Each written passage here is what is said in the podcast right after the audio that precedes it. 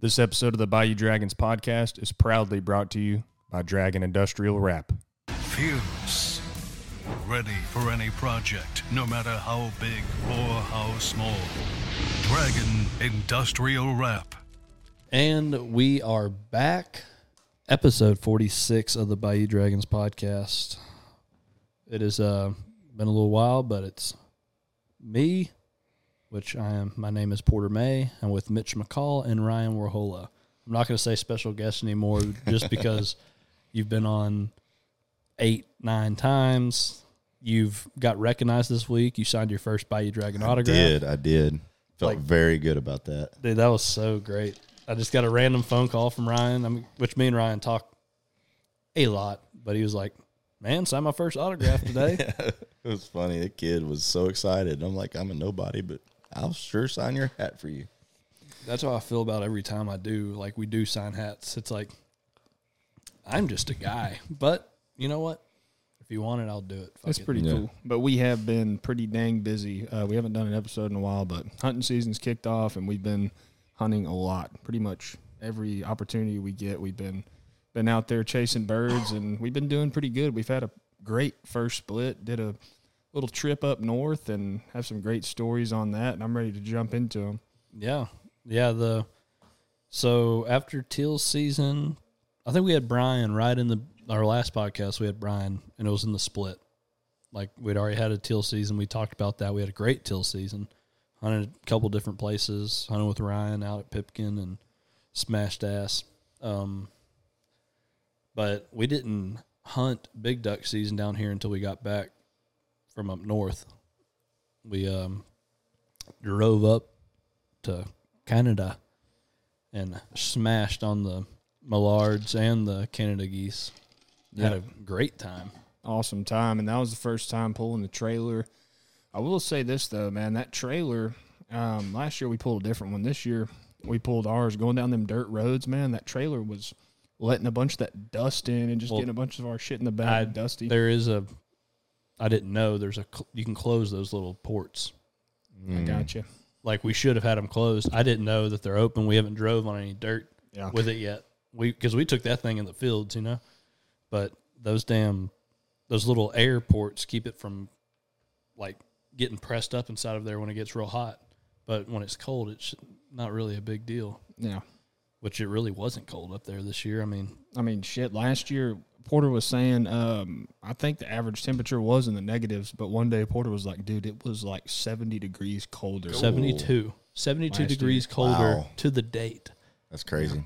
I mean, we were looking at fifties most of the time on average, probably thirties to fifty degree temperatures up there this year, which was a complete different story. you Yeah. know, than last year. It it hurt. Um, so when we got there this year, the the main thing I noticed, which was crazy, was so much corn. And that little town we usually hunt is kind of split up between wheat, alfalfa, corn, sugar beets. Sugar beets. Yeah, that used to. I mean, you see mountains of sugar beets up there. Not a single sugar beet field. It was Wow. all either just corn or dirt. dirt. Like they already tilled it, like in teal, like cut, tilled, so there was nothing. And I'm talking corn for miles, Mm, but it was uncut corn. It was full grown stock corn. So that, like, as soon as we got there, it was like, fuck, this is kind of a problem. yeah, Just with when you have 85 miles, square miles of just corn, the sugar beet, not having any sugar beets really hurt us. yeah. Because usually you have a lot more sugar beet than anything, right? When Yes. there like a um a plant up there? Or Yes, something there's a, a, a sugar factory up there. Yeah. Closed down. Oh, okay. That's the whole thing. They, it closed down, so they stopped doing sugar beets. I mean, I remember the first time I went through that area and I saw those big mounds of beets, and I was like, "What the hell is that?" And Colby's like, "That's sugar beets." Yeah, And they, they let them sit like that because it's so cold up here. They just sit there and they're fine, and then they refine them as they as they go. yeah. The like I didn't know what it was the first time I went up three years ago. Those eighteen wheelers, they have them piled up. It looks like dirt, Yeah, big little dirt clods. Mm-hmm. little dirt clods. I'm like, why are they fucking hauling out? Just look like muddy rocks, and they're like, Wow. no, those are beets. No, the sugar plant shut down, which sucks for that community. They lost a lot of. That was like their main source Yeah. of like income. So everybody just swapped over. They're like, well, and w- from what I get, I talked to some of the farmers. Like the sugar beets, they would do corn or wheat, and then the next year they would do sugar beet. Sugar beet, yeah. You put nitrogen and all that shit back in the soil, like in the soil, because it's you know grown in the ground, the whole deal. But they didn't have it, so everybody this year just planted corn, and I mm. was like, fuck.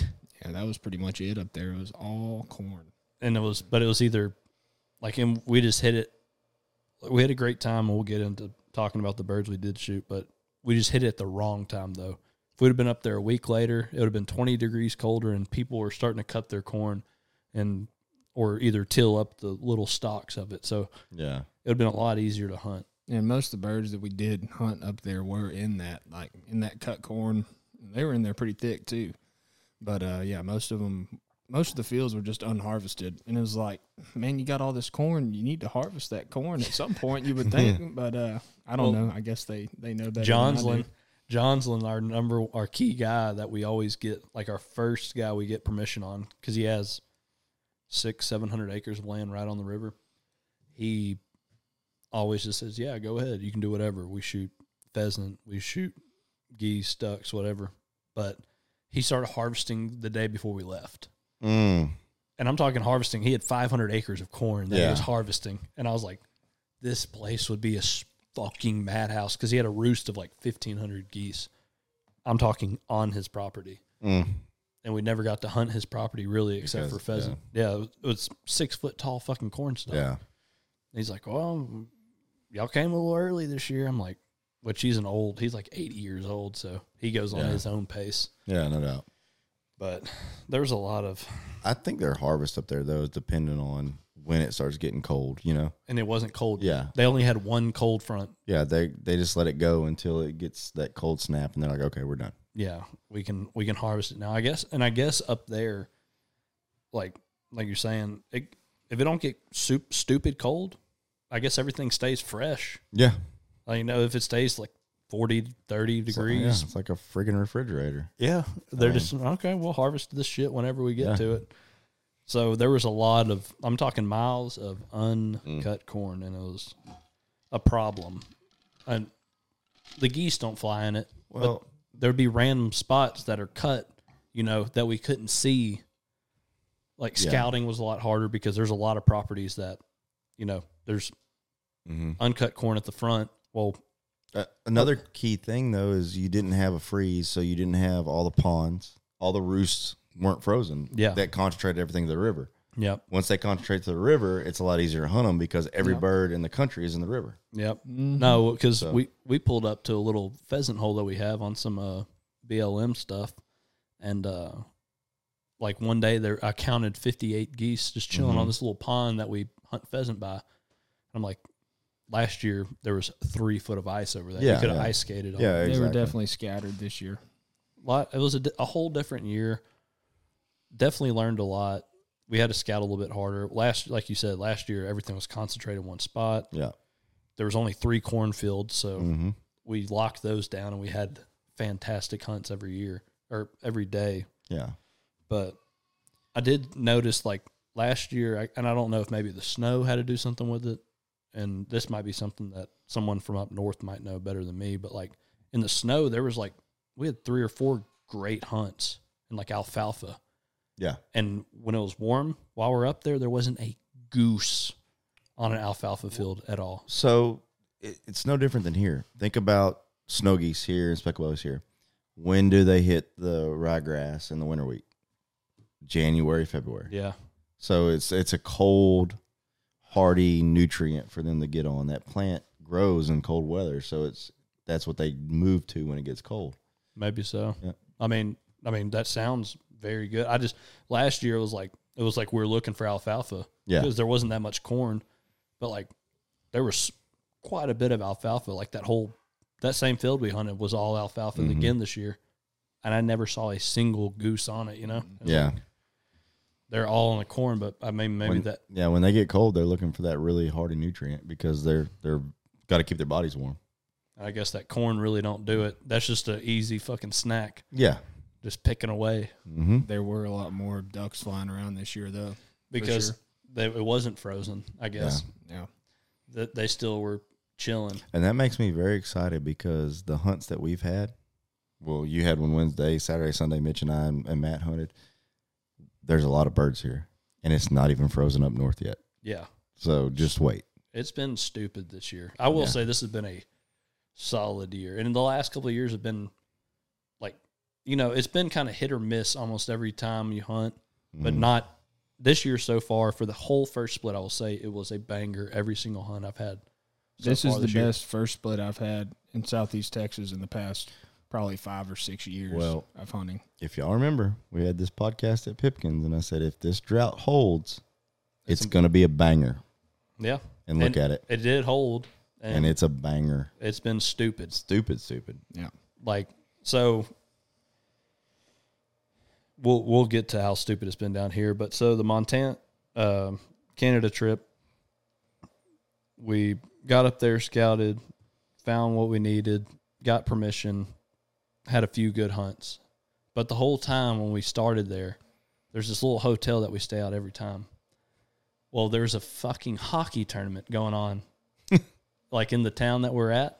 So like the hotel, there wasn't a room to spare. Like it was the parking lot's packed, everything. Kids running around everywhere. It's a younger deal, like a bunch of, uh, I guess, like middle school age children running around. Yeah, running around. It's I'm talking the whole town is packed. So we're like like shit, man. This is uh different. There's a lot of people on the roads, everything like that. But so we go do our first hunt, successful hunt, like nothing crazy, but I think we shot a four man limit of geese uh, out of five.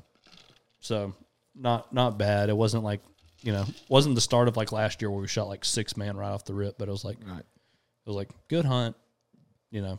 So we we always clean birds at the beginning so we can eat on them. Mm, Like we don't do the the transport yet. yeah. Like we we breast out birds because we're about to eat these things, you know. So we breast out some geese and we have a mutual deal. I've stayed at the same hotel now for three years. The dude that runs it, the manager's cool as shit. Yeah. He knows we hunt. We get the hunter discount, and we throw the geese away in the dumpster. Yeah. And he's like, "It's cool, because it doesn't smell. It gets taken out every day, you know. Blah blah blah. It's cool as shit." Well, we're getting DMs. Day one, we're getting DMs of. It was actually Tanner carrying geese to the, like the carcass of the geese to the. Yeah. You got the kids and the, the parents of the kids in the hotel rooms facing the rear parking lot, and we're out in the back, you know, cleaning our birds and, you know, disposing of them. And they're videoing and shit and messaging us. Game wardens have been called, throwing whole geese in the trash. No, they're cleaned, dumbass. We've cleaned these birds, Yeah. disposing of them. And uh, it's just a big ordeal. So they call, um, I guess the wardens got quite a few complaints on that. So they came to the hotel, checked everything out. We weren't there. Um, looked through the trash. Everything was cool. And then Porter, if you want to resume the story. Yeah. So th- on their side of it, they were they day one. They said they got a phone call as soon as we got into town with our trailer, like from local law enforcement, just saying, Yeah. "Hey, letting y'all know there's some guys up here." You know. So it's like, first Yeah. off, what the fuck? Yeah. Like, like so they they're like we we knew when y'all rolled into town. Y'all have a nice trailer. It's flashy. It's fancy. You know, Small town. small Yeah. town, very small town. So I was like, look, I get it. Any publicity is usually good publicity, but not when you're trying to, not with the game wardens. But yeah. but he was like, he's, and the only reason I know this is because he told me personally. There was a whole sting operation going on us day one. He was coming and checking our birds Yeah. every afternoon, checking the birds. Like he did it three days in a row, like checking the birds in the trash can, blah blah blah. I was without our knowing. He was going at night, Yeah. and then uh, was it day four or five?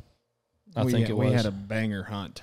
fantastic hunt. Smashed the mallards, smashed the geese, like, and corn stubble. Just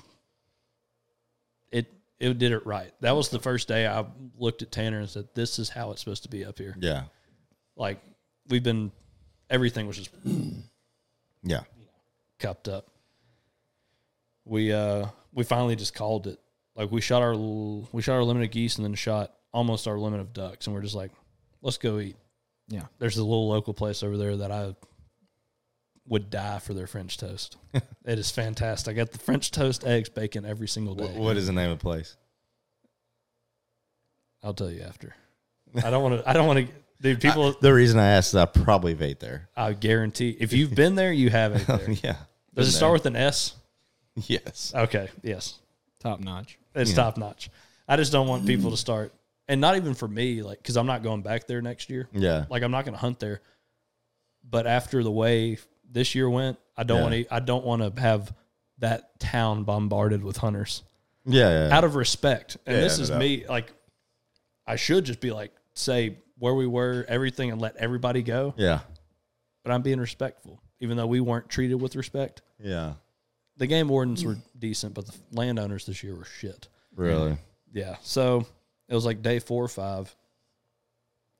We talked to this guy a few times. This one dude, he was uh, super cool.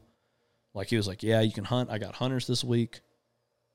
Like, just after they leave, you Yeah. can hunt." So I went and He talked. said after Sunday, it's y'all's. Yes, he's literally told me. And if I'm lying, I'm dying. It's not like a I have nothing to lie here. He said I, I he was like after they leave you'll I said so like this Sunday. Yeah. And this is on Saturday when I talked to him. I was like, "So this Sunday?" He says, "Yes." I was like, "Cool.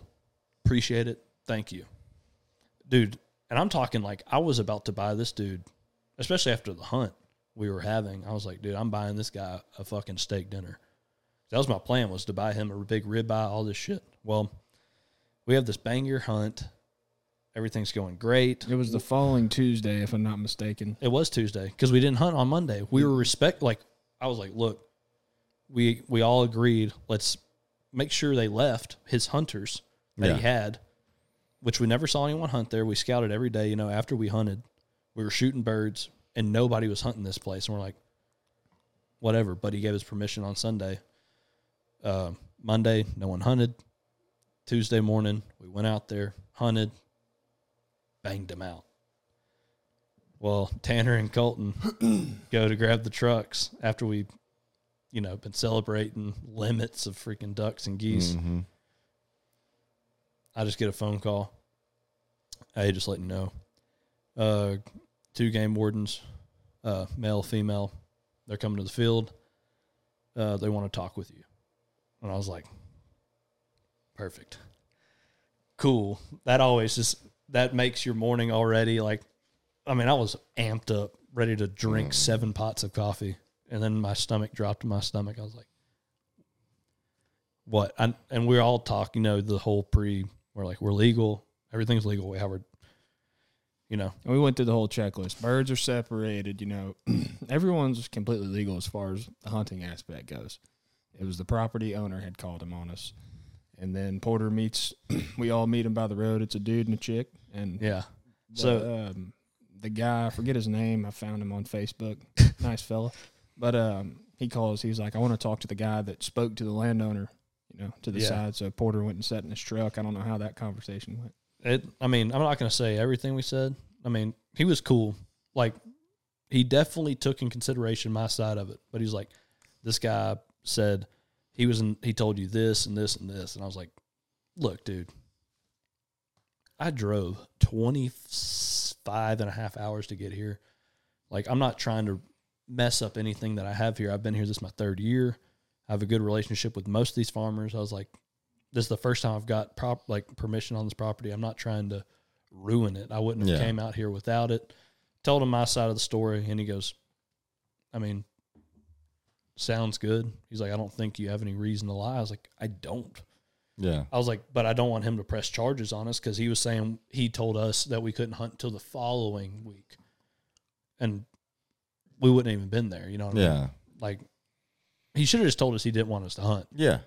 like because the whole deal like he told the game wardens i told him that my kids were gonna hunt uh at thanksgiving and shit and i was like we're not gonna be here at that time He Yeah. did- if he would have told us that we wouldn't have hunted but he just Yeah. i said this sunday he said yes i guess he didn't think we were gonna follow through he was holding like 5000 birds on his property Yeah. so we went and hunted it and smashed their ass but he ended up he was cool enough not to press charges or nothing like that which you know it, it was like his word against our word, but the game was cool. But the game was like, well, this is also our ninth phone call of y'all. I was like, ninth? He's like, yeah. He said there was five from the hotel, and not the hotel themselves, but people at the hotel. At the hotel, yeah. at the time, the people that were saying they were notifying the game wardens, every single one of them held up to their deal, sending game wardens videos of us cleaning birds. I was like, and he's like, I've already been checking that. And this is what he's telling me just one on one. He's like, I've already been checking that. Everything's legal. Everything's cool. Like y'all been doing y'all's deal, the diligence. And I was like, cool. Like we're not trying. Like, like I said, I'm not trying to come up here and get fucked. And then um, he's like, we do. He goes, we've had enough, you know. Oh, and then that landowner that came drove into the field who he was trespassing. We had a game, or uh, we had a, another farmer down the street get mad that we are just parked on the road, Yeah. Which is not illegal at all. County Yeah. Road. County road. yeah. He drove all the way up to like our spread and started MFing us, you know, just cussing us out. And we're like, you can call the cops. Yeah. You can call the game. war-" He ended up calling the game wardens. And the game wardens told him to shut the hell up. Yeah. Like, because they were like, are they on your property? No. Are they parked on a county road? Yeah. Are they out of the way? Well, yeah. They're like, goodbye. Yeah. Yeah. Like, there's nothing illegal that they're doing. But you have people like that that were just mad. They saw our trailer and got mad. Yeah. So, th- because I guess we probably do look like with our trailer, like guide services and shit like that, maybe. Yeah, I maybe don't so. know. They probably think that. Just out of towners. We're definitely out of Yeah. towners. People don't like that shit. So, he, Mhm. that was like the sixth or seventh that we got called. And then that dude, that one landowner we smashed the birds on, that was like the final straw. They came and they're like, well, he told me to. And I'll just, never had it before. Me and Mitchell were talking about before. We've, how are we doing on time, by the way? I'm just making sure. Okay. I don't want to have to stop this. Um, so they're like, I mean, everything's good. We're going to check out your trailer. We're going to check out the remainder of y'all's guns, everything, you know. We've checked out your birds. Everything looks good. But now we're going to go check out your hotel rooms and do all, like, Yeah. we had the whole deal. Like, every single one of us had to walk in the hallway. One person would walk in the room, show them our fridges. We're all standing there, like, you know, don't know what's happening. I'm talking, they went and we had to tell them everything that we had cleaned or if we had, like, because we had, like, some partridge. Mm-hmm. We had, like, pheasant, like, already, like, with seasonings on them, like, that were going on the pit that afternoon. Yeah. We had goose wraps ready, you know, but we had to be like, okay, this is this, this is this, this is deer that we brought from home, you know, Yeah. that we cooked. So, but they were super cool. But that was like a full blown. Yeah. That's I'm. They went hard. Yeah, I've never, I've always heard, oh, you know, game wardens can come in and they don't need a warrant. They can come in and search your freezer. I was like, yeah, it's never going to happen, you know. Sure enough, you know, both of them. basically, what I liked about those wardens is they were very educational at the same time. And we, I didn't have anything to hide. We didn't. And they were like, what we're going to do, we're going to go back to the hotel, search everything. And they did a thorough search. Everything was legal. And um, basically, my advice to anybody that's doing these traveling hunts is to know your possession limit and know how to these transport laws, man. You got you got to be on top of that Yeah. shit because you can get they can they can do you do you in real quick. so I don't I don't know about Montana law. Obviously, never been law enforcement in Montana, but in Texas, game wardens cannot enter your residence without a search warrant. The only time they're going to go in your residence check your stuff is if they have a search warrant signed by the judge or you allow them in. Yeah. So, knowing what I know about the Constitution of the United States and everything else, being prior law enforcement, I you probably could have told them to go fuck themselves, and they'd have had to go to a search warrant. But being legal, why would you do that, right? Yeah.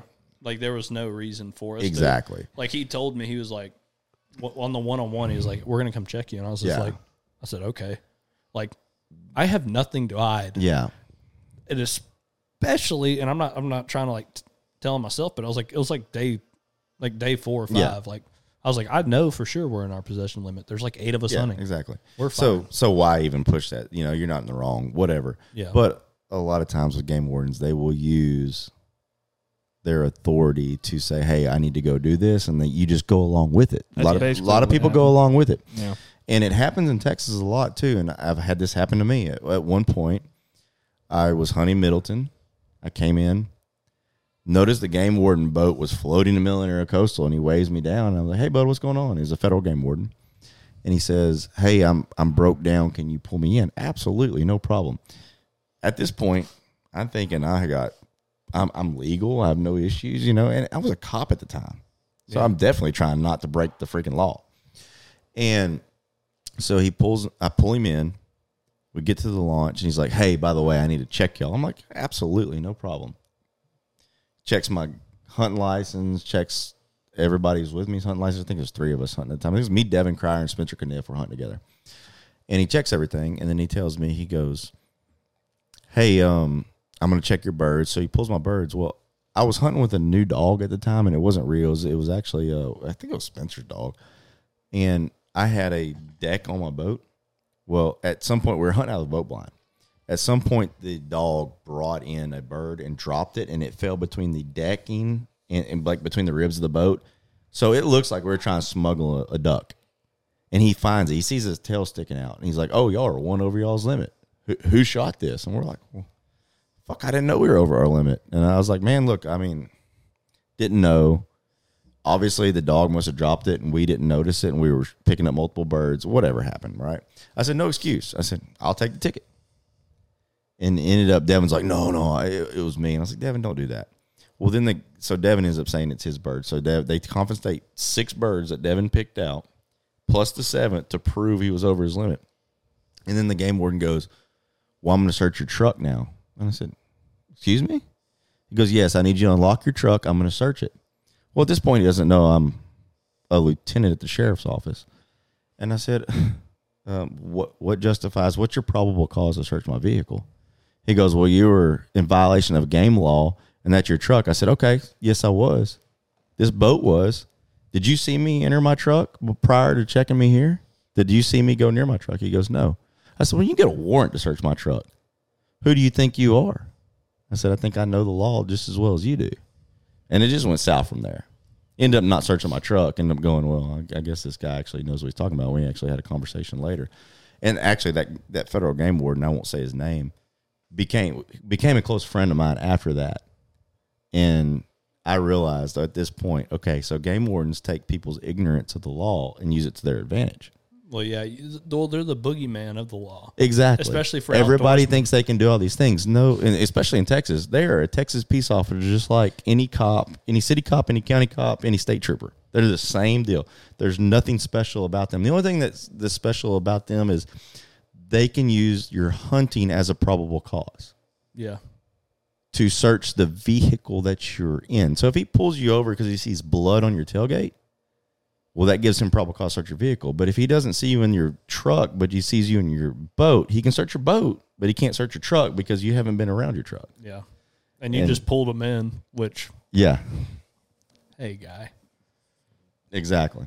I guess I know who I need to call when a game warden asks me. if I, Yeah. They need to search me. Well, that that's 16 years of being a cop at, well, at one point in my life. yeah, no, those guys are cool, and I, we had nothing to A- hide and up there. with me saying everything I just said, 99.9% of your game wardens are just doing what they think they need to do their job, and they don't mean any ill regard towards anybody. I don't think none of them. Yeah. they were super cool because like we asked them and we didn't know this like they're like technically like because up there like certain states you, when you kill it you're supposed to harvest the meat Mhm. we're like what, what if we're bringing it back to mount Yeah. you know and they're like like that that they're like that actually doesn't fall underneath the same Yeah. category like they say it's kind of a gray area. They're kind Exactly. of Like, like, they were well, if just we like- see a bird, you know, in a bag that you plan them out, we're not going to write you a Yeah. citation over. as long as you're not over your possession limit like Possession that limit, that yeah. is part of your possession limit but like they're just like that's a gray area that's not a whole different thing because every bird like in north dakota montana i know those states like they're supposed to be harvested whenever they're killed like and if you shoot them and not harvest them that's even more illegal that's why they were checking our trash cans because they're like we thought like the videos which you are- see the bird with no breath. Yeah. You- Yeah. You, see the back of the bird. you see a bird, Yeah. you know, getting thrown in the. It's like, no, we're cleaning them. We're. I was. I invited that dude. Actually, I was like, if you want to, you can come and have a barbecue tomorrow. I'm cooking a shit ton of goose. Surprised he didn't show up. They, I, there's not many game wardens up there. No, there's not. Like, I'm sure he had a lot bigger fish to fry it was mule deer season. oh yeah, yeah. Good there. But yeah, we're all, all in all, it was a good trip. Good. A lot of learning. Like I learned a lot on. It was just a lot harder this year. So it was like now I feel like I can go a lot of different places and I was about to say. I think. I think next year got a plan. Dude, I would love to do that hunt Got a with you Plan. because we got all the shit and I'm, I love that we hunt with you know CC Duck Call, but he has a whole different plan of his own next He's got year. yeah, he's got all kinds of plans for next year, but definitely overall, northern trip was successful. Killed a bunch of birds, had had a great time, good friends, and uh, great memories were made. And I had a we got blast. some great documentation. Mullet, Micah, Micah Heinold. We flew him up. He was a great time. He got some bomb ass fucking footage. yeah. And it looked really nice. Oh yeah, we got he keeps uh he gave Mitchell a bunch of shit on the hard drive and he post he got a lot of photos.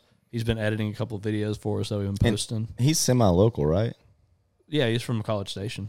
We or should- he's from actually Katy, but he lives in College Station. We should have him come to the Pipkin Ranch. Oh yeah. Dude, he would love we that. should have him come. We'll put him in a room. Dude, I was so like I was so surprised because he hasn't really done like duck hunts and stuff like that. Mhm. He got so many kill shots, Yeah.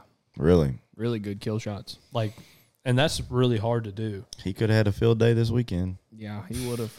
Yeah, But he's solid, man. I mean, he just knows his stuff, and I think he's going to do it full time once he graduates college, and he's he's definitely going to have a good career out of it for sure. yeah. Very Y'all need to check him out, Micah Heinold, or just check out. He owns Deer Mullet. Yeah, What a Uh, name! Oh yeah, a very successful brand at that. He's, he's got the um, Good. the deer mullet brand. I think going. I've yeah, I actually checked his stuff out when I saw Yeah. he was with y'all. yeah. He he has his whole brand of shit. He, ha- you know, it's great. He's killing it. He's like 21 years old. Heck yeah, We brought him fishing a few years a back. little, little young entrepreneur, huh? Yes. Well, we brought him fishing like two or three years ago when we first like Mitchell's like, hey man, this guy does apparel like us. Uh, let's bring him to the lake. I was like, okay. I was a little nervous. We get up there, you know. He just kind of started getting an outdoor game, but he's like a wizard with a camera. That's awesome. I'm like, how old are you? He's like 18. I was like, like, oh my god. he's young. That's fun. That's good I was like, I'm not going to offer you a beer. and then now he's 21. I'm like, I offered him a beer, you know, smokes, all that shit. And he's like, no, I don't do none of that. I'm like, oh, so he's just a, you know, I guess He's a good just kid. good, man. good kid, man. Yeah. he's a good Good. kid. And no doubt. which is great for us because we can just fuck around and he's just, yeah, you know, he was there. He was on it. He did a great job. If y'all need anything video done, I mean, he does take compensation, but He's Yeah. top notch. He is top notch. He did great. awesome. I will tell you this. So we cut the Montana trip a few days short. We're like, man, let's go, let's go hunt the marsh down southeast Texas. So I'm off for the whole. Um, at the time, I was off for the whole next week. So And Thanksgiving. yeah, You've been off forever. Been off for a while. So we got back and went and hit the public, the public marsh, and we did very well, and got to finally try out the animators. And I was very impressed with the performance of the animators. The first day we used them, them ducks, dude. I'm not just saying this because we have a good relationship with the animator guys, but dude, they were just decoying hard. They were dumping all morning to those animators.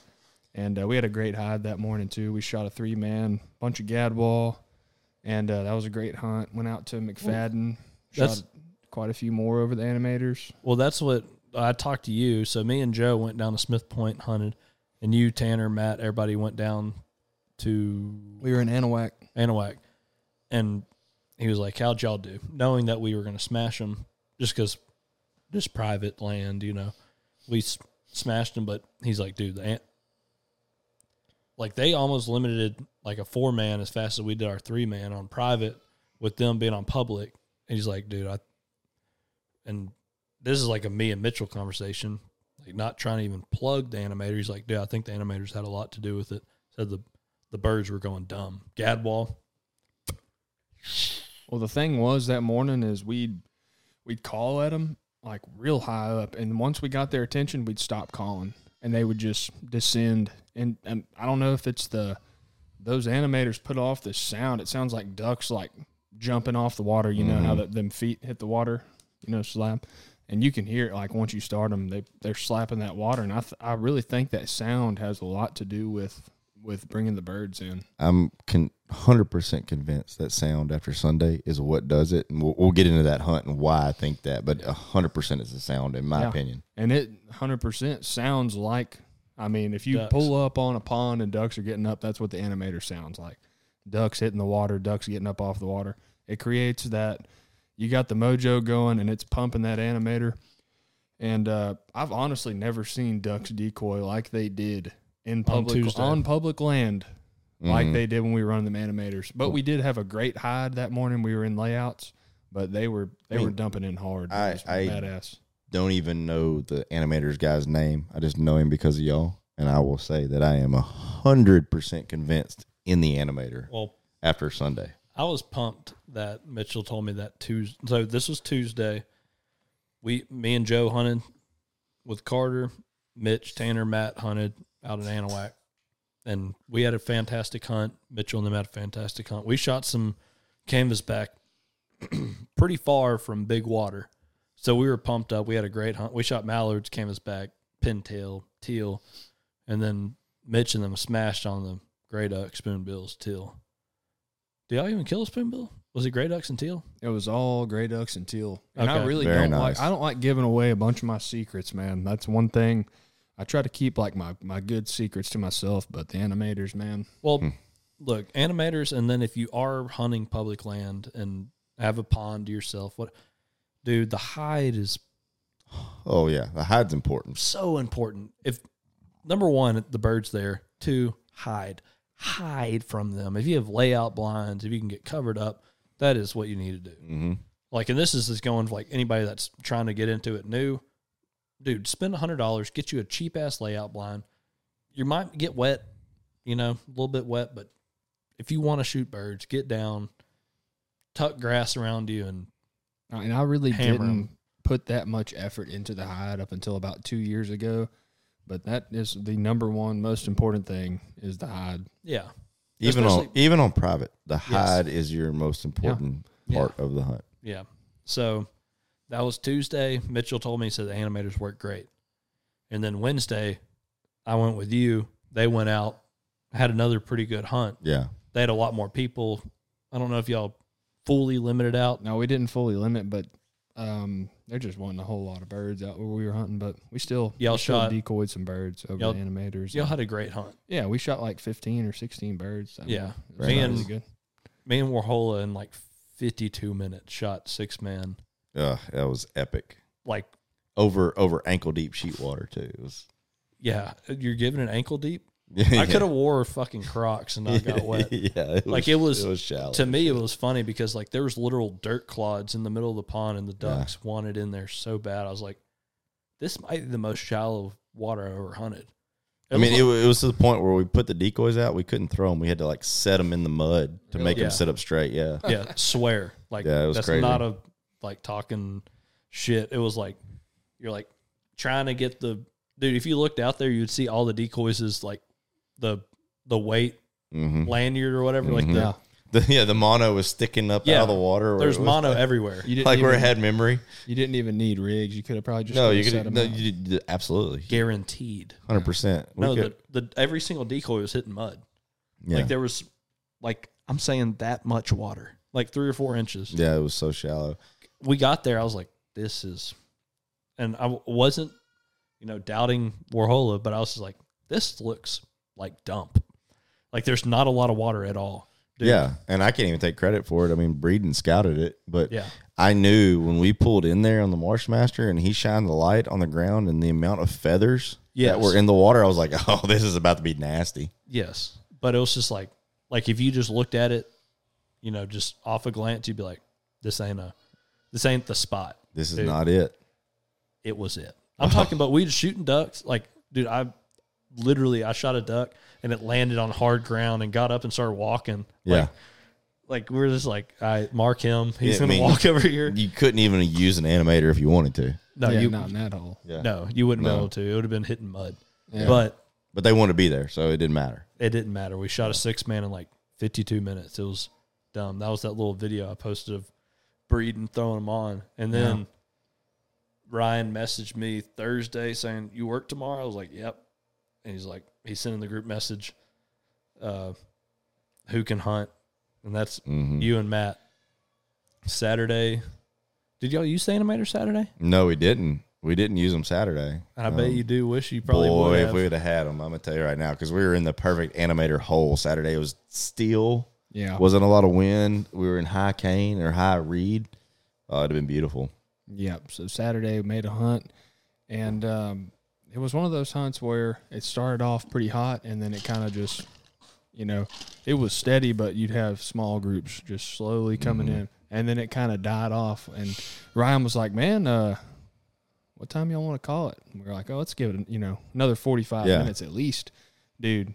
It I was like- thinking about the cold beer in the truck. it was probably 25, 30 minutes later. We here, had here they come. what was it? Four Gadwall come in. four the four gadwall started it out, and then the Yeah. big packs of teal started decoying. Yeah, we had were- thirty and forty packs of teal. I mean, just doing it dirty in and the then- decoys. Yeah, we were done after those two groups. Yeah. and we Limit shot a four man, good Yeah. variety pack. We had some pintail. Started off with pintail. Yeah, started off with pintail. Did y'all shoot a spoonie or not? We did. Mm-hmm. We did. We got to shoot spoonbills. I know. I, I, dude. Well, we'll finish our conversation, but to this day, one of my favorite hunts is a straight spoonbill Yeah. spash. Yeah. Don't shoot nothing but spoonbills. I mean, even Wednesday, they were like, we could shoot better than these spoonbills. Like, they're in the decoys. Let's shoot them. Yeah. Yeah, Like, yeah, no yeah, doubt. we're dying. We're, we're killing spoonbills. That was also a uh, pretty special hunt because Ryan just acquired a dog, and that was Yeah. Hank, Hank's first hunt was Old Hank. was Saturday, and uh, he did pretty damn good for his, being his first duck. hunt. Yeah, he had some puppy problems, but he's a puppy. It was his first duck hunt. So, I'm glad to hear that. Like, because Ryan has been very adamant to me. Like, we talk a lot, and he's just like, I don't want no fucking dog. I don't want to deal with that shit. yeah. And then after the first hunt, he goes, I'm not mad at it. You know? Well, a- and backtrack. The reason I say that is because I had probably one of the most special dogs to ever come out of this area with Rio. And I mean, he's like, his pictures on the wall at Pipkin Ranch. Oh, I know. I mean, he's a, he was one of the, uh, called him Rio Matic. Everybody, if you say Rio, you can talk to anybody who's a duck hunter in this area and they know my dog. Yeah. No, and and he, when he died, I was like, "Fuck duck hunting, fuck all this. I'm done guiding. I'm done duck hunting. I, I don't care anymore because I didn't have my dog. Had him for ten years, and then I slowly like get back into duck hunting. You know, I've always loved duck hunting.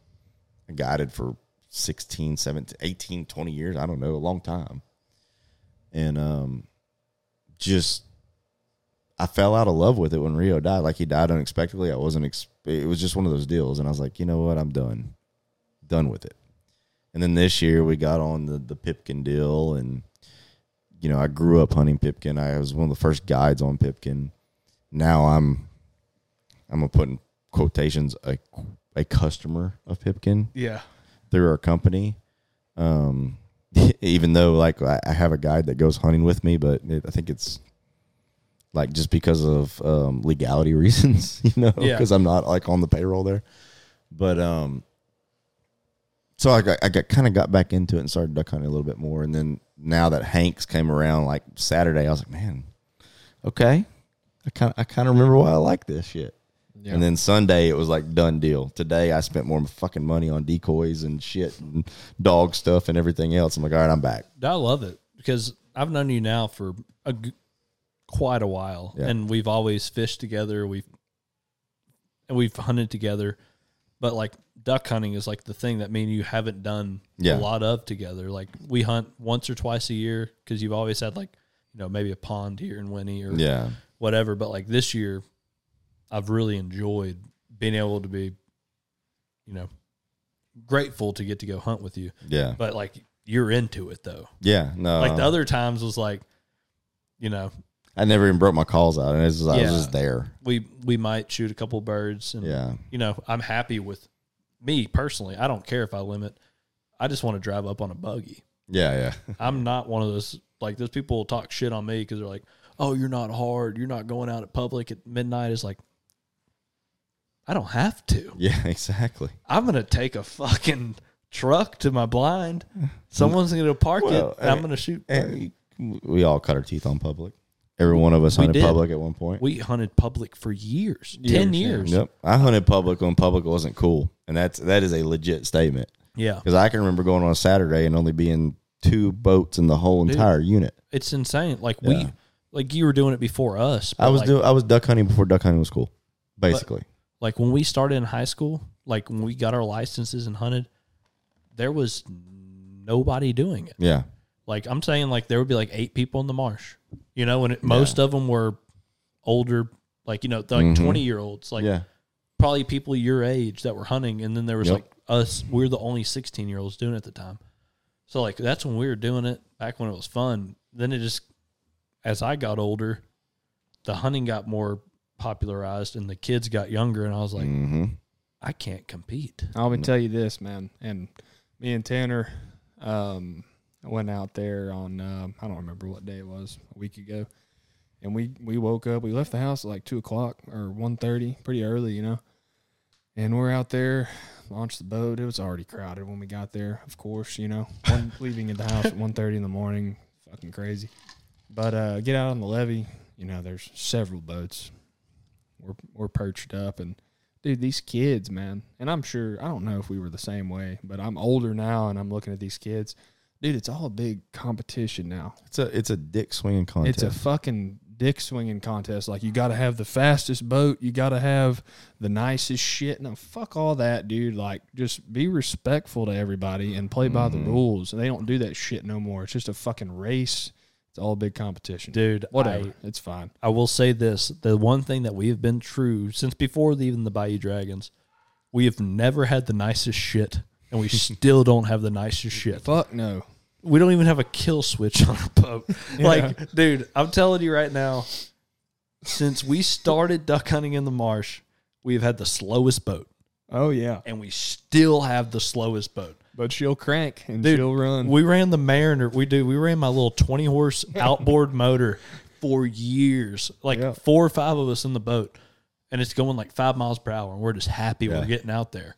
So- and now we're like going like twenty three miles per hour, and we're happy we're getting there because Yeah. people are going fifty. It's crazy. It's man. like what the fuck is I happening? I started duck hunting Anahuac, Mud Bayou, all that with a 15 horse 1979 Chrysler my dad bought me. Hell yeah. That was the and it was white. I literally rattle can painted it after the first season because I was tired of having to carry a something. Well, back then we didn't have Texas rigs, so I had a decoy bag. Well, when Texas rigs came around, I was like, "Well, I got I don't have a decoy bag anymore, so I guess I got to paint the son of a bitch." Because I would put a decoy bag over top of it when I hunted. Dude, remember the decoy bags? Yeah. Dude, that used to be the thing. I remember the only two brand of decoys. The only two brand decoys were Carry-Lite and Flambeau. That was it. There was nothing else.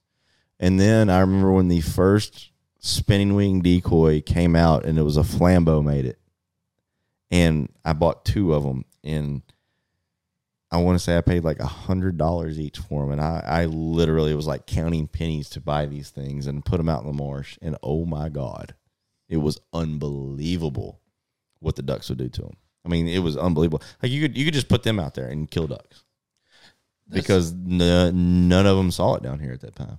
I, and you still see that. You see the like to me, what is awesome is like our early days of hunting, like how stupid the ducks seemed, Mm-hmm. like to like a a mojo and shit. When you go up north, you get that because Yeah. you get these young birds Young that haven't birds, yep. seen shit. So like you throw a moj, you can literally throw two mojos out in a cornfield, Mm-hmm. and every mallard in fucking ten square miles is gonna Yeah. land in there, and it's like, what is happening? Yeah, because you can't get a fucking teal to work on a mojo down at south. You know, you're shooting them yep, flying by. So it brings out the youth hunting up north when you come down here, and it's like, we've had it rough. oh yeah. No, I mean we hunt the most educated birds in the country, no doubt, bar none. And I used to not like until I've experienced it. I was like, I'm not going to sit here and talk, dude. If you hunt North Dakota, Montana, Canada, New York, Washington, any of those states, South. Dakota, I'll even give South Dakota, dude. Y'all have it so fucking easy. Oh my god. You get down No doubt. here, you cannot get a bird to decoy. Yeah, and we can say that because we've hunted up there for several Mm-hmm. years. Now. I have now done it for years. It's night and day, man. I remember is- the first time I hunted a river in Montana. A buddy of mine's like, "Hey, I got a river blind. I already shot my mule deer. He's like, let's go duck hunting because I, I want to go duck hunting." So okay, I had my duck calls in the truck because I was a hardcore duck hunter at the time. They stayed in my truck. yeah. So we get out to the blind, and he's like, "Man, there's a lot of mallards here. I haven't been able to kill them. Uh, I'd really like to, you just you just call. I want you to do what you do like back home." And this is the first time I hunted northern birds. It was ridiculous. I would hit them with a hail call and just like like "Rah, rah, rah, rah," and the the whole thirty pack would just go Yeah. and come, and it was That's like, somebody. and then I started feed chuckling. It was just like, oh, here we come. We're gonna die. Oh, I'm I'm coming. like, I'm like, what the fuck is happening? Yeah, You know, and it's it's it's unreal how easy it is up there. It really is. You can get birds like we'd have like one of our hunts we had up north this year was not a we had, that afternoon mallard hunt we had Mm-hmm. wasn't great. We shot like five birds. Yeah, We had a good time. We're sitting there just fucking off. But every bird that did fly by, like it just we hit the wrong spot. They weren't leaving the roost Yeah. there. The day before, I swear to you, I saw fifteen hundred birds flying over this field. They just didn't fly over that way that day. We had a couple of mallards, but you just hit them. Literally, there'd be a solo mallard flying, something you might not call at at home. You just go, "Eh."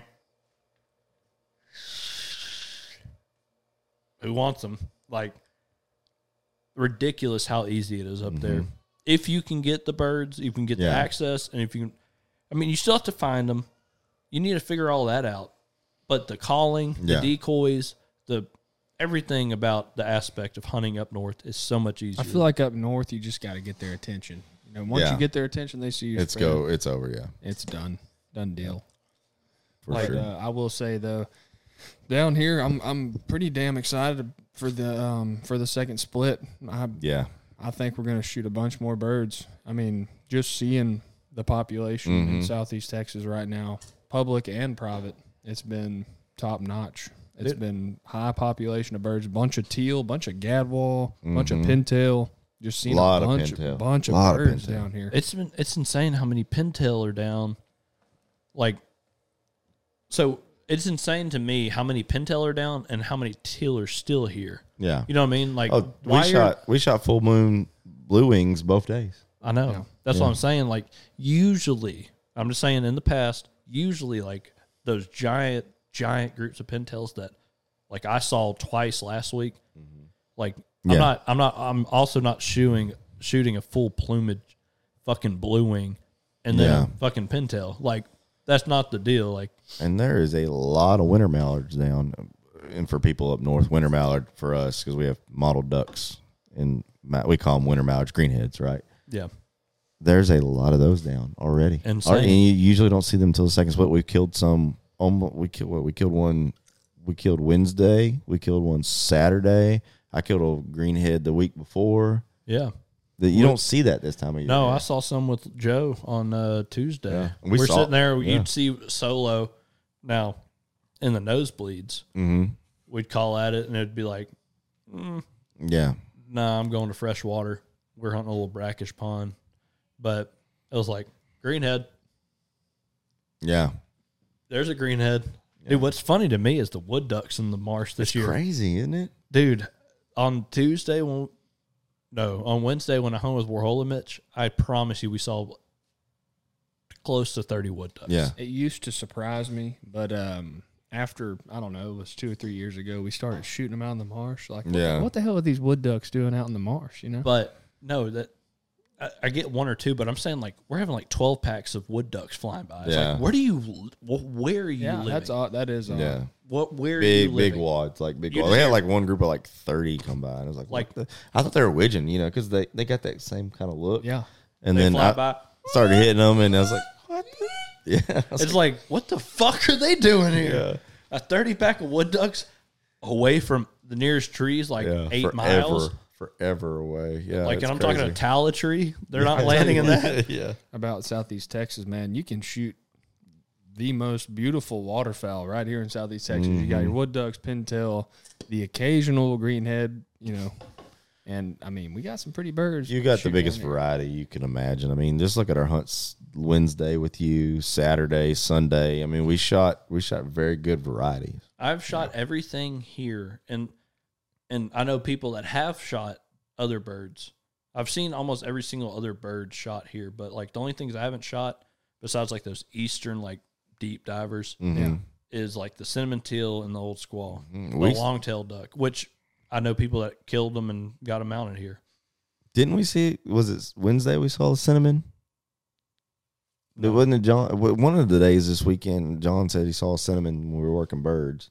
He might have. They might Yeah. have. I, been I wonder Wednesday. why they don't come come I this don't know. way. It's just not their. You, get, I mean, you get them every once in a while. You know, I mean, Joe shot one. Joe has a mounted teal. Yeah. he shot in Texas, but yeah, it's just not their flight pattern. Just I've like never even them- seen one. just like here. them scoters and shit like that. That you know, you have your eastern and western birds, but in in general, we have the central flyway. And what's great is like they they start like this hmm and they come all peninsula Yeah. right where we're at. So so Wednesday we shot uh, mallards, Spoonbill, spoonbill, teal, teal, pintail, pintail, widgeon, widgeon, gadwall. gadwall. I think we killed a scaup. Yeah. um, both teal, green and blue wing. Yeah, What else did we shoot? Um, spoonbills. I think I said spoonbill, but Did you? Yeah. I think we shot seven Seven different species. seven probably, different yeah. species. And then Saturday we shot pintail, mallards, mottled ducks. Oh no, we shot a mottled duck too that day. We did, yeah. but that's like with Joe and them. We shot canvas back. Mm-hmm. You know, like you can shoot your canvas backs, you can shoot your buffalo heads, you can shoot all that shit around here too. And oh, y'all shot a snow goose. Yeah, we shot snow geese. we yeah. shot speckle bellies. Yeah. You know, you get almost everything except like Egyptian geese. Yeah. Like you get a damn good variety. Yeah, you get a here. great variety. That's what I love down here. about hunting down here. You never really know what you're going to shoot that day. Mm-hmm. Like, I mean, it could be really whatever because we hold a bunch of different species in this area. It's pretty cool. I, I definitely think that if anyone was going to hunt, like if you're like a true duck hunter, which I know like people like Ramsey Mm-hmm. and all those guys, like you see them make their track every year around here Yeah, around and here, hunt yeah. like just to shoot like those random ducks. But like if you hunt a central flyway zone, like early season, like hunt Kansas or somewhere like that, go hunt the uh was that Cheyenne River bottoms. Mhm. Dude, I guarantee you hunt the Cheyenne River bottoms in October or September, October, you're going to shoot every species of bird Mhm. that there is. They just end up here.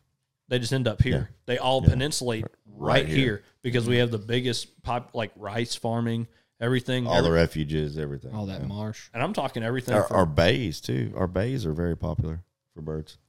we have one minute. You have everything, but I'm really like I'm saying everything from like almost like Idaho to almost New York kind of funnels right, Right down here, to yeah. Texas. Yep. So like you have your I'm talking your very eastern, like your Maine down to Florida and your Washington down to California. Like you have those scoters and shit that we Mm-hmm. don't get, like we'll never get. But everything in between all funnels right down Right to here. us. Yep. So like you just know at the beginning of the year you're shooting usually, you know, we have a great we have the best teal season that Ever, yeah. ever. There's no one. yeah. There's no one having teal season like Texas. And then after that, it's like your gadwall, your spoonbills, your your bread and butter, Mm-hmm. and then it gets to, you know, you might shoot mallards. Mm-hmm. You're going to shoot your gray ducks. You're going to shoot this. You're going to shoot that. Like besides scoters and shit like that, like the the eastern and western, I don't even know the names of them. We got everything. Absolutely. But yeah, dude, the variety of ducks that we get in Southeast Texas, dumb. Like Yeah. this is the biggest variety. Like if you look at Ducks Unlimited, like their website, and you look at what's the most popularized duck or the most sought after duck, it's the spoonbill. Oh, And I'm being dead serious. Like it's so funny. Like me and Rance looked that up. I was like, because we were talking about it one day, and I was like, it's probably like you know the pintail. I I know it's not the mallard. That's like the most predominant. But I was like, it's probably like the spoon or no the the pintail or I might have said like canvasback or redhead or something. You know, just being ignorant. Spoonbill, like a fully plumaged Drake spoonbill, is like the most sought after fucking waterfowl duck because they just they traveled this line up and down and mm-hmm. they come right through us. And by the time they get to us, they're green headed, you know? I mean, what did I say Wednesday when we were hunting? I said this would be a great hunt, but we ain't killed a spoonbill yet. And then we did right and after then that. we did. You shot one with a 28 gauge. oh, I shoot you everything. so- I shoot you- everything with twenty eight. I know, but you soloed a, a spoon, a single spoonbill came through. it acted like it was about to decoy, picked up about five foot above the decoy, starts swinging out towards Ryan's side, and he goes, pop. One shot, folded. And I was like, the the twenty eight gauge is the way, the truth, and the light. I love that little gun, and I won't shoot anything else from here on out. I've always been what I felt like the quickest in the group. Like if a solo came in, I've always fucking been the fastest one to get up and shoot it. Dude, the other day, fucking green wing Drake comes floating in the decoys, and I'm about to, all right, yeah, that's mine. Dude, I couldn't even shoulder my shotgun, and he had already folded that bird with that 28 gauge. 28 gauge. And we're shooting 12s. It was yeah, but dude, like the how fast. Oh, boom! Like it was like that. I was like, holy shit. No, as soon as Ryan, which I guess like the day y'all hunted was a little bit different than like the day we hunted because we hunted with Breeden, so we let him make the calls. But if Ryan's making the calls, I don't even want to even compete. Yeah. if Ryan's calling the shot, it's like I'll just wait for stragglers. Because if Ryan's making the call, he's already on it. That that that that is No, it's quick with that 28 gauge, and I picked that gun up, dude. It's like stupid light. it's like a This fucking- mic's heavier. yeah, it's super Mhm. super light, and uh I don't know, makes me want to buy one honestly. It was a, a little bit of a learning curve, but now that I figured it out, I do not want to shoot anything else because it is just it, it kills them dead. I yeah, mean, oh yeah, Well, yeah. anything that you're gonna shoot at them, and you hit, will shoot like shoot them dead. But like I'm gonna have to, like I do want to get to where I'm shooting a 20 gauge, and I'm seeing consistently shooting my limit of birds. Like I want to get to that, mhm. and then I'll work my way to a 28. So I'm not gonna be. I'm not gonna lie to anybody. Like I'm shooting a 12 gauge, and I'm. I need every inch of that 12 gauge no doubt. and I'm going to shoot my birds. And I'm going to. I mean, Ryan saw me this last Wednesday. I shot a couple of Yeah. fucking, and I'm shooting like one shot. So you know, modified one shot. So I'm shooting a fucking pretty tight shit. But I couldn't grab that 28 gauge what you're shooting and then hit every bird that you were because you never took a second shot if there wasn't more than one bird. yeah. It was just one bird. Doop. Followed. I was like. Yeah, and I was That telling looks easy. and I was telling y'all like I put that fucking pattern master in my shotgun, and I've been shooting a modified forever, and I put that pattern master in, I was not hitting, like I was not hitting shit. So I put the modified back in, and I start folding them again. So I gotta, I'm gonna put out two sheets of paper or something and pattern that fucking choke and Yeah. see what the hell's going on because I don't know what it is. Uh, maybe I'm aiming high, aiming low. I don't know, but I got to figure that out because I really Well- want to get the range with that with that pattern master. But You're also shooting though a lot. Like I'm You- shooting two shot. we're That's shooting like everything we've shot this year. Like I we bought we bought all our shells this year based around hunting up north. Yeah. We're shooting Canada geese. So my, anything I shoot can kill a Canada goose all the way Mhm. down to a teal. Now, do I want to hit hit a teal in the breast with what I'm shooting? No, because it will fucking blow it up. But if I hit a teal, it's dead. Yeah. If I hit a Canada goose, it's dead. So I'm shooting three five stacked out of that 28 gauge. And Yeah. it's been very, very good. But like the other day that we hunted, I could have hit a standard choke with a fucking. oh, you could have shoot a, eight shot shot. a cylinder with an eight shot dove load and killed them. And then, but that's the deal. Like when you're marshalling and you're where they want to be, you could kill them with a 410. Yeah, That- I mean, w- Wednesday, our furthest shot was 20 yards, maybe. Now they get a little further when they're flaring out, but I mean, it's stupid. on a Tuesday, it was pretty chill. Remember, y'all were hunting out in the marsh, uh, Mitch, and uh, I was surprised Tuesday. I was sitting there. That's your second time, Ryan. I know. What the hell? You need to drink more of it. I, I know, guess. yes. Goddamn. Uh, dude, Tuesday I was sitting there. We're in the blind. We're in pit blinds, and I'm like sitting on the top of the pit blind with my feet down, and I just randomly kept feeling something roll across my foot. I looked down. There's like a two foot water snake just Oh fuck. kept rolling around my foot, and I was like, "Why are you out here?" It's like 40 degrees. Nah. So like, and we're hunting with our buddy Joe's father-in-law Carter. So like, I'm not trying to like distract him. Like he's he's on a mission. Everything he does, he's on a mission, and I respect that. Whatever. But like, I'm sitting here for like two volleys of birds. I end up shooting a volley of birds, holding a water snake in my hand because I just wanted him to see like I wanted him to make sure I saw like he saw me throw this water snake over, and I'm like I'm holding this water snake, shoot some birds. I'm like, and then I just go, where'd this come from? You know, Carter's like, what the hell? yeah. It's like threw him in the water. Like, he's probably dead now. Yeah. Like that's way too cold. He was probably in that pit blind, fucking Yeah. warm as shit. But I was like, it was weird on a, that Tuesday morning. That thing was just all over the place. But um, enough about duck hunting. So Ryan, yes, sir. you're uh, I know lately you started when when I first met you. Me and you really trout fish, redfish. You in, introduced me. You're the one that introduced me to offshore fishing and been doing that. But now you've picked up the bass fishing. We've talked about it on last podcast or previous podcast.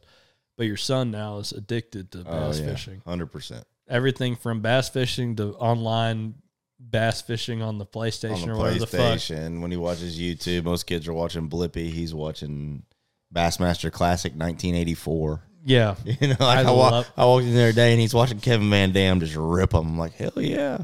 Dude, I love that. And now, what's great, like we've, me and you are tighter than fish pussy, but now that you're bass fishing, it's like, gang. And now you got you a bass boat, Yep. got you a good skeeter hmm with everything on it. Everything. It's decked out, and you've been bringing your son out bass fishing. Been bringing him. Um, been sneaking off on myself and learning my forward facing sonar. And Dude. um, How fun is that? it's a lot of fun. It's a Like- lot of fun. It's a l- huge learning curve, but a lot of fun. And you know, right now I'm basing my trips on not numbers, just just learning, just catching a fish and and and learning. You know, okay, this is the offshore game. This is the back of the creek game. You know, just learning, just learning bass fishing.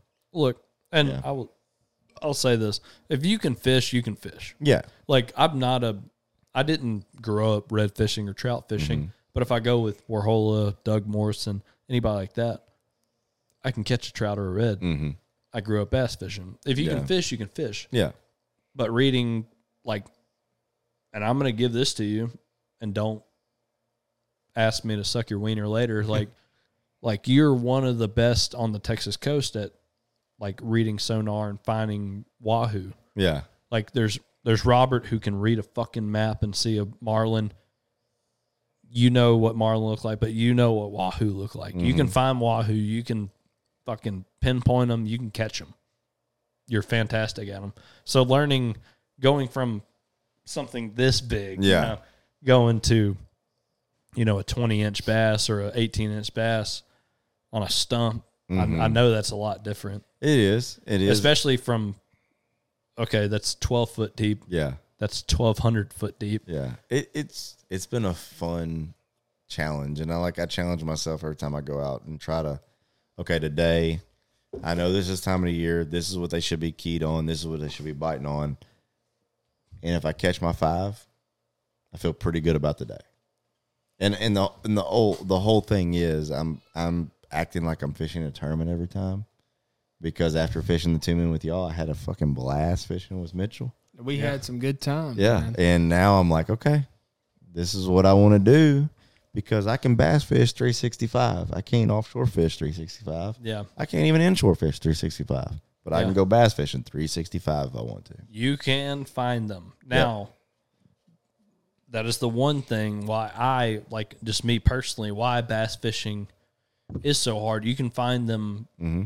20 days in a row. So you can find a 20 days in a row on a Carolina rig at fucking 27 foot. I don't.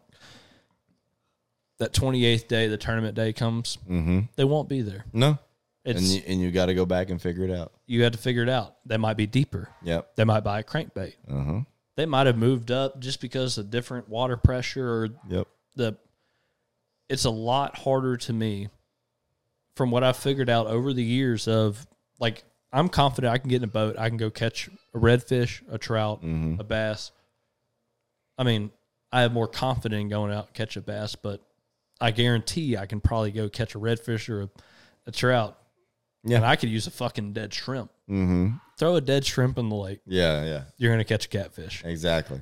Like that's Exactly. the It's it's very humbling. Just so much fun. it is. and Well- there's so many different ways to catch them and and so many different terminologies. And, and like i was watching Gerald Swindle motivational speech about being a junk fisherman. I had to google what a junk fisherman was. You know what a junk fisherman is? It's a guy who has six different baits on the deck and he fishes with all six of them all day long. And when he needs a bite he goes from bait to bait to bait till he finds one. Oh, so basically like Andrew Upshaw. yeah. Like he has yeah 15 different baits. So anyone that's pro, really. Yeah, but it's like you know you got those guys who niche on offshore fishing when Yes. it comes to bass fishing. You got guys that like to fish points, or there's guys like Carolina or whatever.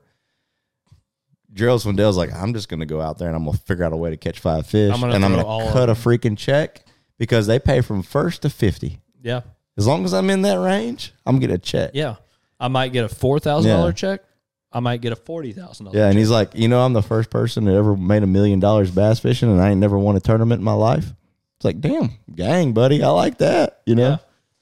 Dude, I, dude, I just, the, the people, our listeners won't realize how much, like how excited it makes me that you bass fish because the two people that got me saltwater fishing with you and Doug Morrison, and the two people that talked the most shit on me for bass fishing were you and Doug Morrison. Yeah. And now that you're doing it, you understand, you have fun. You still do both of them, oh yeah, absolutely. like hands down. And I'm ready to do some wahoo fishing this winter with you. But I wish Doug would go out and get a fucking bass bite and be like, Yeah, and I had like even even Brandon Pether, uh, Perthwis, you know, chase this guy. I used to make fun Yes. of him all the time. Like, dude, what are you doing messing with those green fish? This is that's stupid. But he was one of the first ones that fucked with me.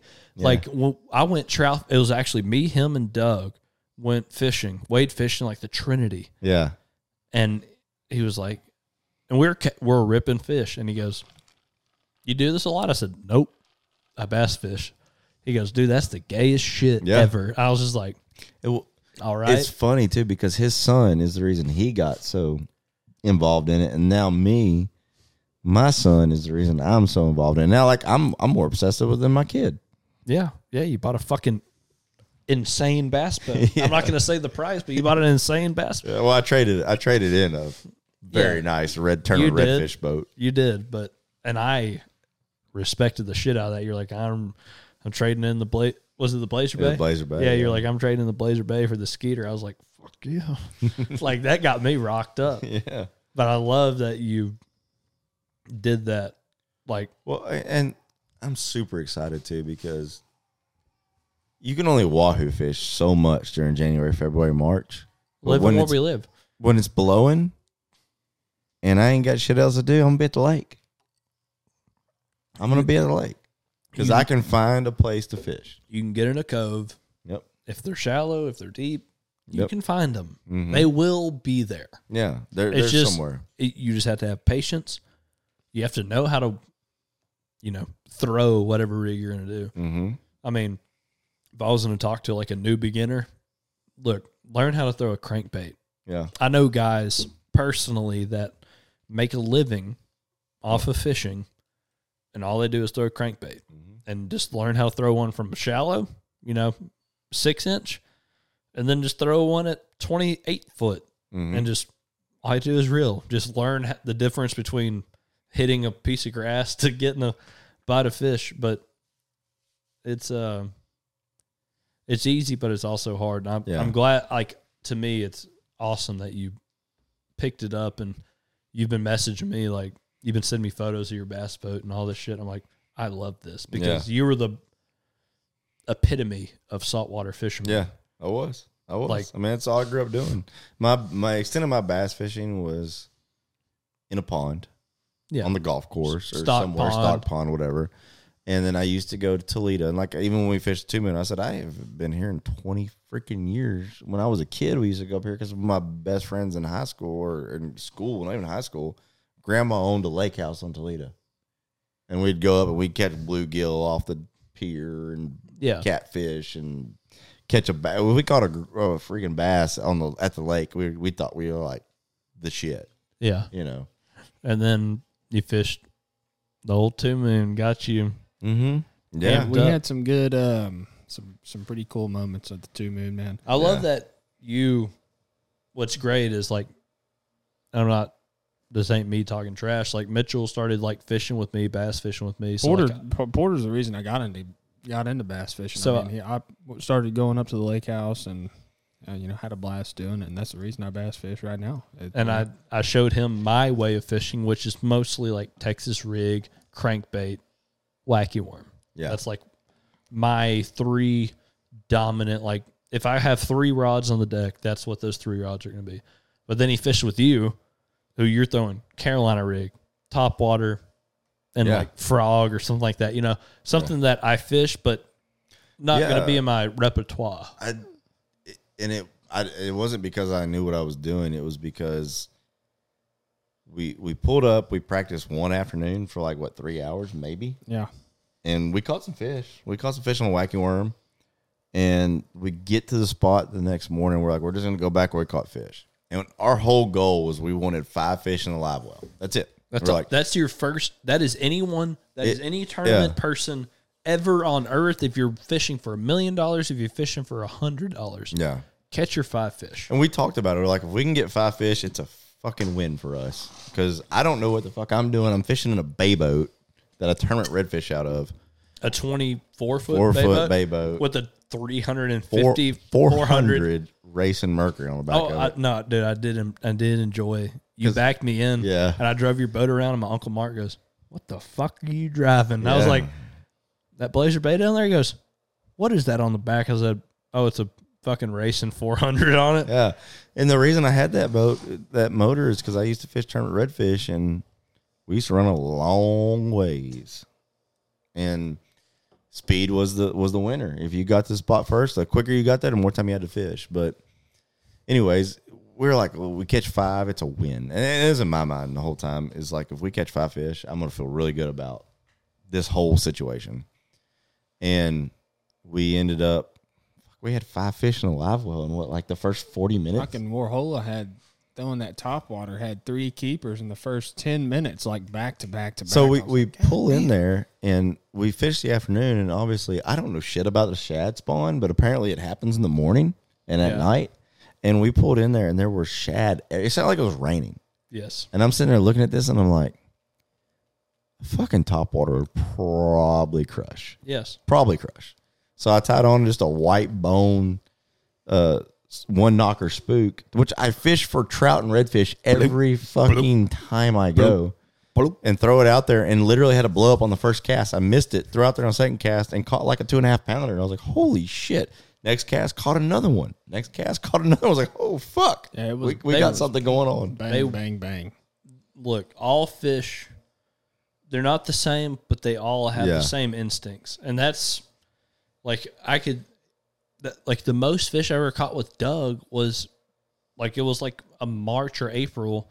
I was wade fishing with them. I was like, I'm gonna throw this silver uh, rattle trap that I would throw at home. Yeah.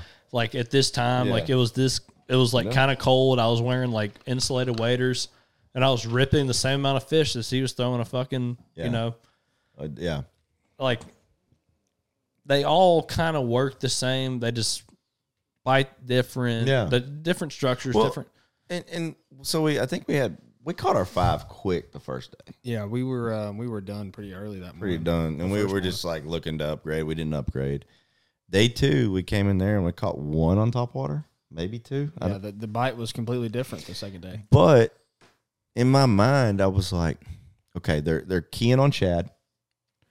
Those shad didn't go anywhere; they just sucked off of whatever structure. You know, they sucked off the bank because they're not spawning. So they got to be on this point. We pulled up to this point, which we smoked them on the day before on top water. And it I, also rained the day before. it did. It rained. It rained. It we had a rained, like pressure change. There's So I started throwing a rattle trap. Well, I caught one on a rattle trap. And then we had two fish in the live well, and it was like, okay, we, we might suck today. And then we started throwing a Carolina rig. I don't even know why we even started throwing it. You had a bunch of uh, because of you, probably. yeah. He was like, "Let's throw Carolinas," and then he started ripping them on Carolinas. I was Yeah. like, "Fuck, I'll tie one on Yeah. too." I started catching them. And then we, I mean, we made a big run. It didn't pay off. We came back, and we still had two fish in the live. It was like twelve thirty, and weighing was at three. Three o'clock. And between twelve thirty and three o'clock, we caught Enough. and uh, three more, and then we actually cold one because we caught that big one right at the very, very end. We all ended right up. by the camp. yeah, y'all right ended up- by the camp. Y'all ended up fourth overall Yeah, because we got third, yeah. and I we think did was- second place day two. Y'all did. Yeah, Like y'all beat us on day two. Like because day two, me and Rance had the bullshit.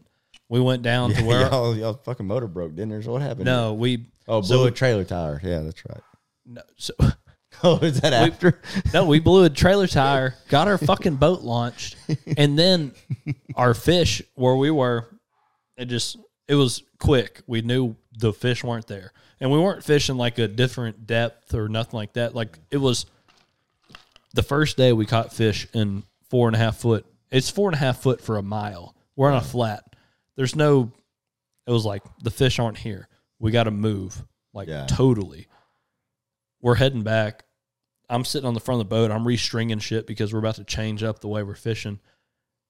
Sun is behind me. Whole lot of shit. Rance rails into a fucking pole. Breaks our trolling motor on the boat that we're in. Snaps the head in half. And I was like, wow. Okay, so we can't fish out of this boat. So like we had to take the boat out, go all the way back to Polygotch, grab like park the boat, grab his boat, launch his boat, and then just went in the back, the farthest back. I was like, we're just like, we need to go somewhere we haven't been. Like, let's go new ground and let's literally just pre fish. That's when you usually do the best. So we just pre fished the back of Polygotch and ended up clutching the third place with like we didn't beat y'all day two, but we had enough to keep our third place position. Yeah, But it was like new. Everything was new. I was I was like I'm like, okay, I'm gonna restring this. I'm restringing this. I was restringing every rod as we're driving. He's driving Dan the van, and I'm just restringing shit. Hmm. I'm like, fuck, I do not know what it's to funny how it changes though. Like for us, we we got done with day one, and we were like, okay, we got a plan. We've got it figured out. We restrung everything. We set everything up. We were like, okay, this is what we're gonna do with the tops, and then when the tops quit, we're gonna move to this, and then we're gonna go to this. And then day two came along, and nothing, Nothing fu- worked. Nothing fucking worked like we thought it was. No, dude, it's it's insane that like the same color won't even work. You know. But we also went from like me and Rance went from fishing deeper clear water to like we just went to the shallowest muddy water we could and caught fish. I was like, Yeah. this is like I'm throwing worms and they're sitting on top of the water because it's just ch- yoo-hoo milk, Mhm. like fucking. just floating. Yeah. It's, but I, I guess this whole conversation we just did, I just love that you're into it now. Yeah. So it makes me fucking amped. Yeah, I'm, I'm loving every second of it, man. I, I spend more time in my boat organizing a boat that's already organized than Yeah. anything. Yeah, you sound like Andrew Upshaw. Yeah. Every time I see Andrew, he's over there, which we will have him on the podcast this sometime this year. We're gonna have Andrew on. I just want to pick his brain about you know being professional. I want to go from everything from high school fishing to college fishing. Yeah. But like every time I see him, he is almost restringing a rod, Yeah. and I'm like, "When's your next tournament?" And it won't even be three weeks away. He's just, I think he has like an epitome Yeah. and he changes a lure. I, like I'm going to tell you something though that that so me coming from the saltwater scene to the to the bass scene, I rig my rods a little bit different than I've seen every other bass angler. I don't know if it's a good thing or if it's a bad thing yet, but so far it's been working for me. And I only have one rod that actually has fluorocarbon completely spooled on. Everything else I have is braid with a double uni and a cup like 10, 12 feet of fluorocarbon. And so far, I mean, it's been great. I've only fished one tournament with you, and you almost won it. So I can't I can't say like I don't fish like that, but also can't say it doesn't work. Yeah, I mean, so far I, I've I've had success with it, and I've it it, I think the main thing for that, me. So I think the main thing is though, regardless if you're throwing fluorocarbon if you're throwing fucking just straight up mono or braid or whatever, if you're on the fish, you're on the fish. Yeah. If you know how to set the hook, hmm work the certain bait you're working, you can Mhm. catch fish. yeah, That's all I can ever tell. Like, because we get questions throughout the year. Like, we get right now, it's questions about duck hunting or Mhm. where I answered a guy today. He said, Hey, where around Beaumont can I duck hunt? I was like, Go to Anahuac, yeah, hunt pace track. yep, Like, seven days a week. seven days a week. You can hunt it after the split. Go and hunt it. Yep. Like that's Yeah, It's it'll clutch. be good. It'll be good. Second It'll be split, good. The opener anyway. yeah. I was like, go hunt it. I can't remember the dude's name, I, but like, but like people are like, what would you throw during this? I'm like, I'll just tell you what I'm throwing. Yeah, It's not the same lake. It's not the same temperature, but Well, just I think that's the fun thing about bass fishing too. Is we can all three go bass fishing three separate boats and through do three separate techniques and all still catch fish. yeah, You know, yeah. and it's That- it's what technique's better for the person throwing that technique. Uh, like I'm saying, like I didn't throw anything but a wacky worm this Yeah. past year, and y'all threw Carolina rigs, Mhm. and you know I was fishing four foot of water. Y'all are fishing twelve foot of water. Yeah. like it's a So the the one technique that I've n- completely foreign to me, not even a saltwater technique, is the drop shot, and I freaking love it on a spinning rod. Like it is, it is. If I need a bite, I'm pulling out that spinning rod and I'm throwing the drop the drop shot. that is something I and I might need to do it with the spinner rod. I've fished drop shot before. I've caught fish on Mhm. drop shot, but it's not like that's like number four or five on my list on comfortability. And and me being a saltwater guy, I've always had a spinning rod in my arsenal, especially red fishing. The wacky worm, weightless on the spinning rod. Holy shit! that that's the money. it is unreal. That's that's it is is it's very very very very very dirty. that's a that's a secret I haven't told, and I fished with him forever, yeah, like literally forever. But that's like something I don't tell him. yeah. I've been fishing. I keep a spinner rod with a wacky worm, weightless, Mm-hmm. I throw my, at all times because you don't know what that Mhm. bite, the finesse. yeah. Sometimes it's a literally a change of speed on Mhm. how to catch a bass. If I throw a regular carada, I throw it, I don't get a bite. I throw a spinning reel, I get a bite. It's Yeah. like it's slower. Yeah, it's it's slower. And I throw my fluke on a spinner rod. I've I figured that one out too, just because the, I don't know what it is about it, but when you throw the fluke on a spinner rod, it dives down. When you throw a, spl- a spook on, I'm not a spook, a fluke on a uh, Bait cast. bait caster, it wants to dive out of the water. It wants to come out of the water, and I don't, I, it, I just noticed that, but I don't know if it's because the eyes are down or what. But I've had so much success with it. You know what, Warhol? Even though we duck hunt and fish and do all this shit together, you know the difference between me and you? What's that? I got this hoot gear on. you boy. do, you do. I've been waiting for some hoot gear. Well, you might have to wait a little bit longer, but I'm telling you right now, I don't have to. and this shit is fucking fire. I tried to buy some the other day, but they were sold out. So that must mean it's really good. No, it really is. Uh, this ain't a advertisement commercial. Like, this is actually the podcast. I'm just gonna go ahead and give props. Like up north, we hunted with the hoot gear. They have like the bu- the buho or buho, however they pronounce it. I can't read. Uh, jackets and pants, and that's where I will give the hoot gear. And even people that I know that hunt with Sitka, they'll say hoot gear has the best pants for like dry weather hunting and shit like that. They're water resistant. They're warm. They're great. I like the logo too. Oh, the logo's dope. Yeah. And we just got these hoodies here a while back, and they killed it. I love it. No, that hoodie's top notch. I Right. hunted in it Sunday. It's uh That's good. rained on us a little bit, and I was drying that thing. Um, Oh, and this one?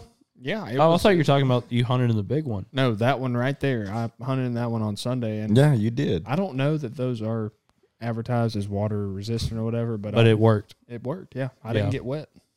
No, these things are fucking awesome. I like the pattern too. Like fits with everything we do down here and Rob's- up north. Robson and Steven killed it. Yeah, All right. good job. Like straight up, they killed it. I've wore this jacket all day. Loved it. It was this morning started out 38 degrees and ended up in 55 degrees. I wore it all day. Yeah, I was warm all day. I never got hot. It's enjoyable, and I love those guys over there, and I'll support them. They did like they did their professional photo shoots this week of wearing their shit, and like Steven wore a Bayou Dragon hat, the same one oh, Mitchell's nice. wearing right now. nice. Those Doing- are solid photos. Dude, they were great. Like they took Yeah. 4K quality photos, going she wearing Bayou Dragon hat and hoot gear, fucking shit. Nice. Love it. Also, what we're going to talk about, Ryan. So we've talked about in previous podcasts. You have a you're a business owner, part business owner in this company called Dragon Wrap Industrial. Mm-hmm. Dragon Industrial Wrap. Mm-hmm. However you want. The first the first thing that pops up on every single Bayou Dragon podcast. Yeah. But you came out with something that is useful for everyone. I'm saying everyone, me. you came out with something that I can use because I'm not a pipeline owner. I'm not a, you know, I'm not some kind of big dick dude. But you have uh, at home dragon wrap. Yeah. Yep.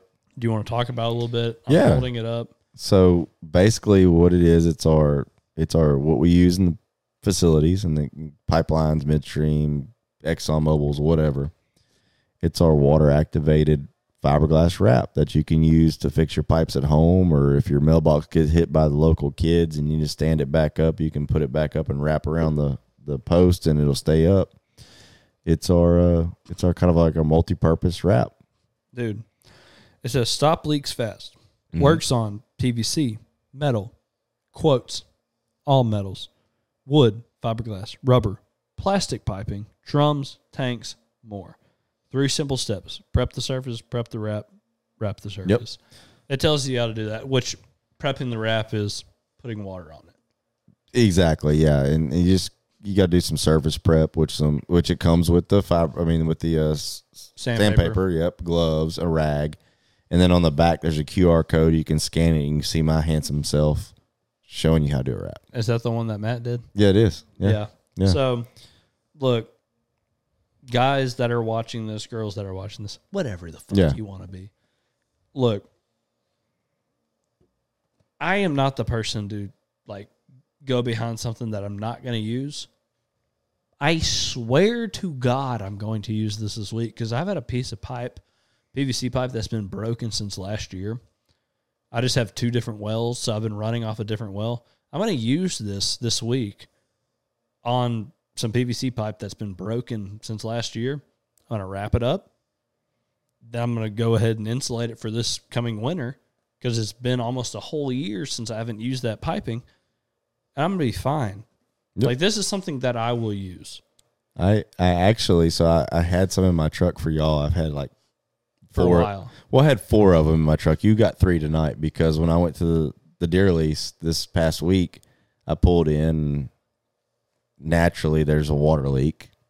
Got it. and so I dug it up, used one of the kits I was going to give y'all, wrapped it, let it. I shut the water off, wrapped it, let it cure, turn the water back on, fixed. Works I didn't. fine. I didn't have to cut nothing out. Took me five minutes to wrap it. I let it sit for an hour, turn the water back on. Look. Ball game. Can't Look. beat that. And is that video that Matthew posted of you online? Like on YouTube? Yeah, it's on YouTube. Yeah, Okay, so it's a drag. It's under Dragon Home Solutions. if you go to Dragon Home Solutions, you can see a video already pre prepared, and I've seen it, and it's legit. Like they drill a hole in some PVC pipe. They put this on it, like they're running water through it, seals it, works. Yep. Me and Mitchell are going to do a video here soon. Could be tomorrow, could be next week. I'm going to take a fucking sawzall to a fucking piece of pipe that has water running through it, wrap it up, start it back. Like this Yeah. shit is for real. Yeah. For real, for real that I'm As long as long as you can turn the water off, which any home you could turn your water off at either if it's a well, you turn off the well, or if it's city Let water, it- you turn it off at the road. let it cure. You got to turn the water off. It can still have like some water coming out as long as it doesn't have pressure. It's it's water activated, so water helps it. Wrap it. You got to let it cure. You can't just wrap it and five minutes later turn the water back on. You got to let it sit, and it depends on the temperature outside. If it's cold, it's going to take longer to cure. But you just got to go out there and touch it and feel it. You'll know when it's cured. It's going to be hard as a rock. Yeah. Turn the water back on. You know, Done. like, dude, I've seen it. I've seen it in action. I just, I, I have the perfect, like, I had a pipe straight up fucking blow up last year. And I've been, like, when you told me you're going to give me one of these, I was Yeah. like, perfect. I'm about to use that to fix all of my problems. Yeah, it'll Because. I know it will physically work. Like, I am Well, perfectly it- fine with it. It's the same technology we use every day, day in, day out, seven days a week to fix the problems with pipes in petrochemical facilities Yeah. across the country. We even do it in Africa, Oh, South America. Speaking of South America, Africa, so getting off the duck hunting and shit like that, you've done a little bit of deer hunting this year. I don't Mhm. know if you've shot anything, but you uh so last few podcasts ago we talked about you going down to South Africa and Mhm. hunt. Yep. You had one of the guys. I had my, South my professional hunter, Martin Nippier. That's how you say his last name. He came up and he got to go hunting in Texas and sat in a bow blind over a feeder and thought it was the coolest fucking thing ever because he used to watch it on ESPN when he was a kid and sitting in a bow blind and hunting whitetails is what was always on TV. and, and- he got to do it. Yeah, he got to do it. He borrowed my bow, took it and shot it, learned, you know, how it shot and kind of figured out wasn't quite right for him, but he figured out how to compensate.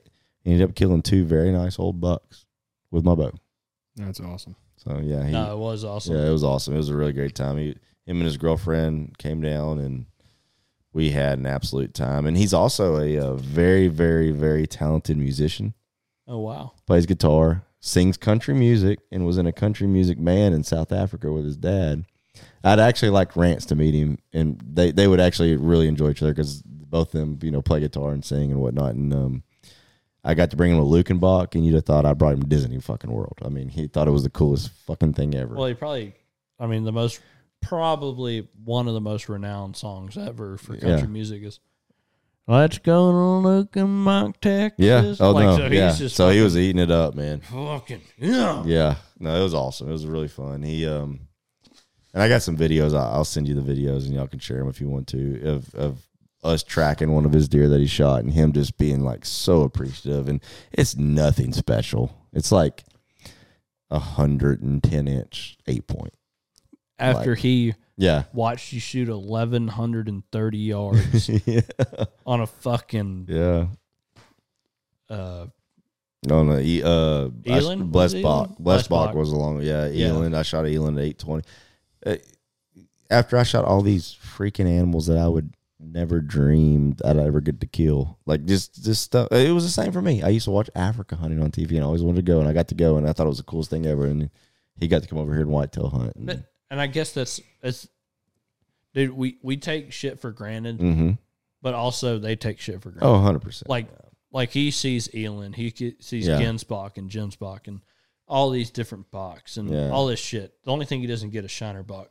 And we're over here shooting whitetail, Yeah, nilgai, axis. Shit he doesn't get yeah. to see. No, yeah. He thought it was the coolest. So he thought it was freaking cool as fuck. ever. Yeah. So I respect I respect it whenever someone comes from somewhere Yeah. else and was like, dude, I love this. And I, I'm actually, I just booked my flight back. I go back in February. Going Um, for round two. I am going Cape Buffalo hunting, and then after I shoot a Cape Buffalo, if I shoot a Cape Buffalo, I will shoot some other shit, things. Hell So. yeah, that's awesome, going? man. The end of February. Yep, I'm going the last week of February, and I'm super jacked about it. Like That's gonna be nice. January twenty third, twenty fourth, twenty fifth. What are you? Uh, I'll be there the 20th through the 29th. I need to talk to my wife. yeah, you ought to come. I might.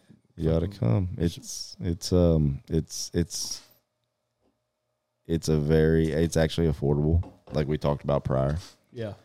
And it's a very um unique experience that everybody needs needs to try once in their life. I would like to do it. I would like to do it. Hey, And I really don't even have to shoot anything. Like, and I mean, I'm saying this like, dude, if I could just be there for it, Mm-hmm. dude, I'll bring Mitchell or Matthew's camera and just sit behind you and film. Like Oh, that'd be so. I've I've already uh, paid the video videographer. oh, Hey, like I did on the last one. Yeah, I'm super excited about that. It's going to be over my shoulder the whole time. So That's Yeah. cool. You get Yeah. to document the whole experience. That's what I like about doing what we do. Try to document as much as we can because when we get old, man, you know, No. I'd like to look back and say, man, you know, show my son, you know, this is what we used to do. And hundred percent. The just know. the pictures that y'all got on Saturday and and yes and Sunday. I mean, it was holy shit, epic. epic, epic. yeah, epic photos, epic Yeah. hunts, just That's- great times, man. That's where I'll give Mitchell and Matthew like the utmost credit, respect. Like if you've watched any of our last couple of videos, uh like that video Mitchell posted yesterday on the Bayou Dragons. And this is I don't want to lie to y'all, so today is what is today? 26 Twenty seventh. So the twenty sixth, the twenty sixth of November, Mitchell posted a video that was just dumb. It was solid, man. It was solid. Like that was a fantastic fucking video. Go back to the Bayou Dragons. If you watch this, you haven't seen it, go back to November 26th and just watch that video. Like Mhm. that that video is awesome, dude. Yeah, and Matt took some of those clips too. But uh, Yeah. yeah, dude, it was it's great, and just being able to have the opportunity to do that, it's just it's jam up, man. I enjoy it. I soak it in, and I don't I take mean- it for granted. You know. just off Saturday and Sunday, you could make a 30 minute video Oh yeah, if you of, wanted of to. what y'all took. Yeah. video. I mean, picture wise and video wise, like stupid. But the thing is, like on those hunts, like I did not have my camera out that much. yeah, Like it was Yeah. just I was fucking shooting. You Yeah. know? It was- like I only had it out a little bit, and I was still able to get all that badass Yeah. stuff. So yeah, that's awesome. No, it was a great hunt. Uh, I had a great hunt with World this week. We have another. Well, we have the whole second half Mm-hmm. going for us. We're gonna have the winners of the uh The drawing, the yeah. drawing will be out. That's gonna be fun. We're gonna gonna you know fun. we'll post the winners of the drawings whenever we start hunting with them. Yeah, they you know, they're only gonna get a hunt with two people. Yeah, You know, but Yeah. everybody will be there at the lodge, and yeah, we'll get to everybody hang will- out the yeah. lodge. and yeah, then- no, no. Whenever they hunt, Yeah, we're gonna send like Matthew or Mitchell with them so they can Mhm. film. yeah. Like, like one of us is gonna sit out, which is fine with me. I'll just yeah, sit at the I'm lodge. 100% fine with sitting at the lodge. Well, you'll probably be videoing. you'll probably be there. Like I'll probably be the one sitting at the lodge, which is fine with me. I mean, I'll sit there and have fucking steaks ready if we need to. it's like, gonna be. A good It's going to be a great man. weekend. It's gonna be a great A weekend. good time. We Um, already have the winners picked out. They're gonna be, you know, it's gonna be a good time. Yep. Everybody will figure out whenever we do it. We're gonna do it a little bit different because you know we're outlaws. it's going to be a, a an eye opening experience too, if, especially if somebody from out of state draws it because they're going to get to shoot stuff that they haven't got to shoot. You know, Yeah, and hopefully Rance will show up with a guitar. they. I am. I'm not gonna say I'm 100, percent but I am 98 percent sure Yeah. I can tell that motherfucker be like, "Hey, dude, Come by, come by just for a little bit. Come sit play by the some music." fire. Yeah, dude. Everybody will enjoy it. Like even the p- the other Even guy- the other, even in their groups, yeah. Even the other people out there, groups, other guides that Yeah. are there, they'll be like, you know, we have professional Texas country music playing. You know, we're cooking food, we're Mhm. hanging out. It's going to be a whole experience for everybody that is present. yeah, So I like it's not just going to be for just them. Like we didn't want to do this just for somebody else. Like hmm we're gonna enjoy the whole situation too. Yeah. So Yeah. like it's not like something that we get to do all the time. Like we're inviting two people for a two day duck hunt for like shit that Yeah. all you know all of us get to cherish. When- so And it's it's, not it's gonna be really cool because we don't know who, who's gonna get drawn, and we're gonna make probably make two new friends. maybe Maybe. Hopefully Maybe. they're not assholes. We'll see. maybe they're not assholes. Maybe they're hot. Maybe they're might, not. might be huge dickheads. Who knows? Who knows? That's fine. That's I'm not gonna say that's fine, but yeah. I don't We'll think any. I really don't think anyone that bought a I- ticket. I would. I was about to say. I think with the following that y'all have, it, you're you're gonna get a genuinely good person. Yeah, anyone that bought a ticket is not going to be a cocksucker. Yeah. really, like because they wouldn't have bought a ticket if they didn't like us or Mhm. want Yeah. to enjoy Right, right, something like that. Definitely someone who is, wants to be around and it likes the outdoors. So it's going to be fun. But Absolutely. no, this has been a. I'll tell you this: it's been a very good podcast. Ryan, hands down, that's been our most like hand like talk about hunting and fishing podcast. This has been the mecca of all of them. Yeah, I'm yeah. saying like we uh, usually we bullshit about this. We'll talk about Yeah. this, but yeah. like this was predominantly a fishing and hunting fo- podcast, 100%. and I mean that's what we're about. yeah.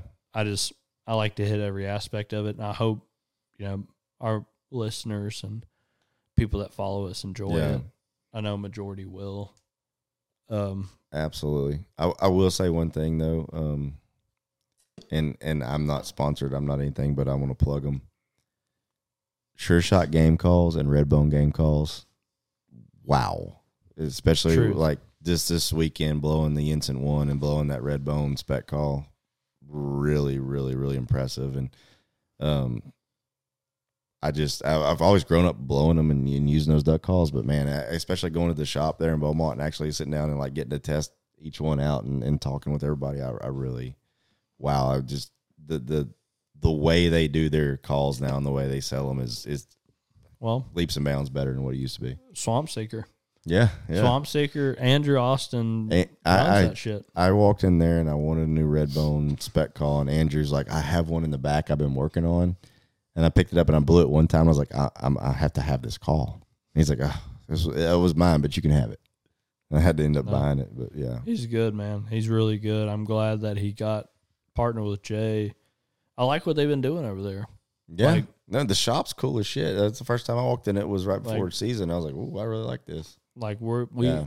we have no And I've I've never like person. I mean, I knew Jay. Like we played. Ba- we both graduated. We graduated high school at the same time. We played baseball together against each other, not together.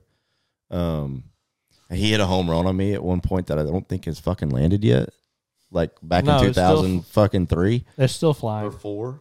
But uh, I know his his wife Hannah real well because we went to high school together. Yeah. And um, I, I'm really glad somebody that I semi know bought the company and and is is No. putting it Revamping. yeah, revamping it and actually doing No, very I, well with I it. I truly respect it. He messaged us when he first started and told us his plan with it.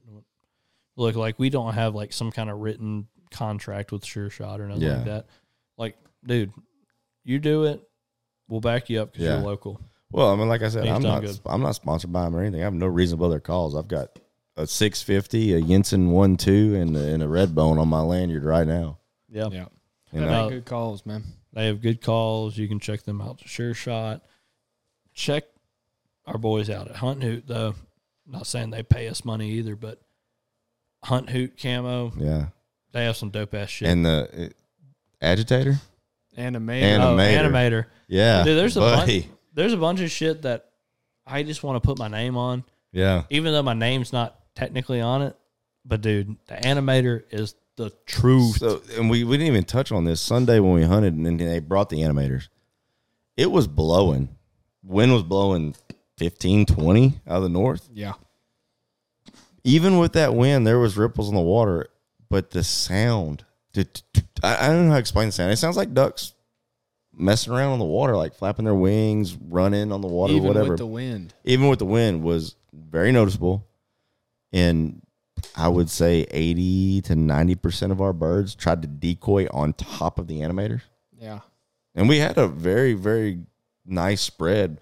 Majority of our decoys were north of the animators, but the ducks tried to go on the animators almost Yeah. every time. Yeah. Look, It's impressive. check them out. Um, those guys are the truth. They're all the guys that I've met over at the animators and Bluebird Waterfowl. They've been awesome. Yeah. Have- Every they single one really of them been awesome. It's a very cool product. No. It's the first time I've been around it. It's a very cool product. That's what I will say. The Bayou Dragons have been putting themselves around Shit that works. shit that works. Like Yeah. that's why I put my dude. I'll put my name on this hunt hoot because it's different. It's unique. I mean, it's this whole thing is owl feathers. This camo, dope. The animator, the noises makes. The if it's a calm ass day, the splash it Yeah. makes. Like you're getting movement on the water from it. Your sure shot game calls. Like Yeah. dude, you can have the whole per- perfect package with shit that we've Yeah. you know. Quality, man. We associate ourselves with quality products that, that perform and that work. I, d- I don't want to put my name behind something that doesn't work. Absolutely not. That's why we're going to put our name, Ryan, behind this Dragon Industrial Wrap, this at home home solution. You can find it on Amazon. Hell yeah. I dropped it. And I didn't even. Yeah. You can't break it. So it's okay. No, it's on Amazon. It's live. You can buy it on Amazon right now. So Look, for the cold weather, everybody getting ready for that. You have a home leak, buy this. It has step by step instructions. Yeah, and- and it has a like a six year shelf life. So if you as long as you leave it in your side your house, just put it in the top of your cabinet, or or, or if you got like a home improvement drawer or whatever, you stick it in there. It's going to be fine as long as it's uh, like room temperature. I'm telling you right now, and there's no lie. Like, if I'm lying, I'm dying. I'm using it this a week because I got a fucking leak at my house from last year that I just swapped wells. I literally swapped wells just so I would, just haven't fixed it because I've been a lazy piece of shit. I'm gonna go fix it with this, and I'm gonna go swap back to my other well. So, y'all need to check this out. The shit's for real. Well, we appreciate everyone tuning in, and uh, we'll try to pump out another episode before the second split. But we probably gonna have a pretty uh, busy second split. We're gonna be hunting as much as we can, but uh, appreciate everyone hanging out, listening to us, and we will see y'all on the next episode. Thank y'all, Yeah. everyone. Been fun.